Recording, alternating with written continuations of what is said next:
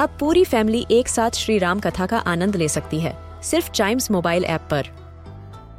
जानिए श्री राम के बचपन से लेकर दशानन वध तक का सफ़र। सरल रामायण, घर के सभी सदस्यों के लिए। आज ही डाउनलोड करें चाइम्स मोबाइल ऐप एप्पल या गूगल प्ले स्टोर से। This is Chimes Radio Podcast. Tenaliram Vijayanagara के महाराज कृष्णदेव राय के बेहद अज़ीज़ और विद्वान मंत्री थे। आइए सुनते हैं उनकी बुद्धिमानी का एक नया किस्सा। गधों को प्रणाम। विजयनगर का राजगुरु थोड़े पुराने विचारों का था। वह कुछ विशेष लोगों से नफरत करता था। जब भी उसका सामना उन लोगों से होता तो वह अपना मुँह कपड़े से ढक लेता। वे लोग राजगुरु के इस रवैये से बड़े दुखी थे। एक दिन वह सब लोग मिलकर तेनालीराम के पास आए और उसे अपना दुखड़ा सुनाया। सारी बात सुनकर तेनालीराम को बहुत गुस्सा आया और वह राजगुरु से मिलने गया। जब तेनालीराम ने राजगुरु से इस तरह के व्यवहार का कारण पूछा तो राजगुरु बोला, सुनो तेनाली, मैं तुम्हें एक राज की बात बताता हूँ। ये लोग जन्म से ही दुष्ट होते हैं। अगर मैंने इनकी शक्ल देख ली तो मुझे अगले जन्म में गधा बनना पड़ेगा। इसलिए मैं इन्हें देख के मुँह छिपा लेता हूँ। तेनालीराम राजगुरु की बात सुन के वापस लौट आया।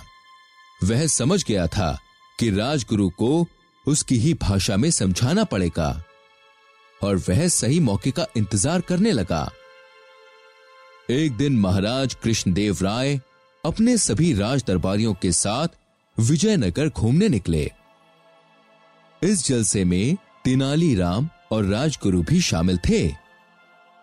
रास्ते में एक गधों का झुंड मिला। उन्हें देखते ही तेनालीराम को एक तरकीब सूझी। वह जलसे से निकल के गधों के सामने गया और सर झुका के उन्हें प्रणाम करने लगा। महाराज कृष्णदेव हँसते हुए बोले ये क्या कर रहे हो तेनालीराम गधों को क्यों प्रणाम कर रहे हो? इस पर तेनालीराम ने कहा मैं राजगुरु के पूर्वजों को प्रणाम कर रहा हूँ महाराज। यह सुनते ही राजगुरु आग बबूला होकर बोला ये क्या बदतमीजी है तेनाली? तुम्हारी हिम्मत कैसे हुई हमारे पूर्वजों के बारे में ऐसे बात करने की? तेनालीराम ने शांति से जवाब दिया।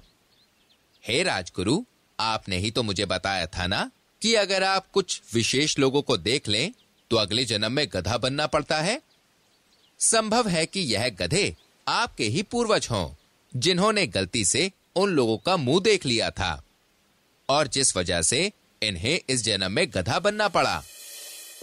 राजगुरु को तेनालीराम की बात समझ में आ गई, और वह अपने किए पर शर्मिंदा हुआ। महाराज कृष्णदेव भी तेनालीराम की समझदारी पर मुस्कुराए, और जलसे को आगे बढ़ने का हुक्म दिया। और उस दिन के बाद से राजगुरु ने फिर कभी किसी के साथ ऐसा व्यवहार नहीं किया।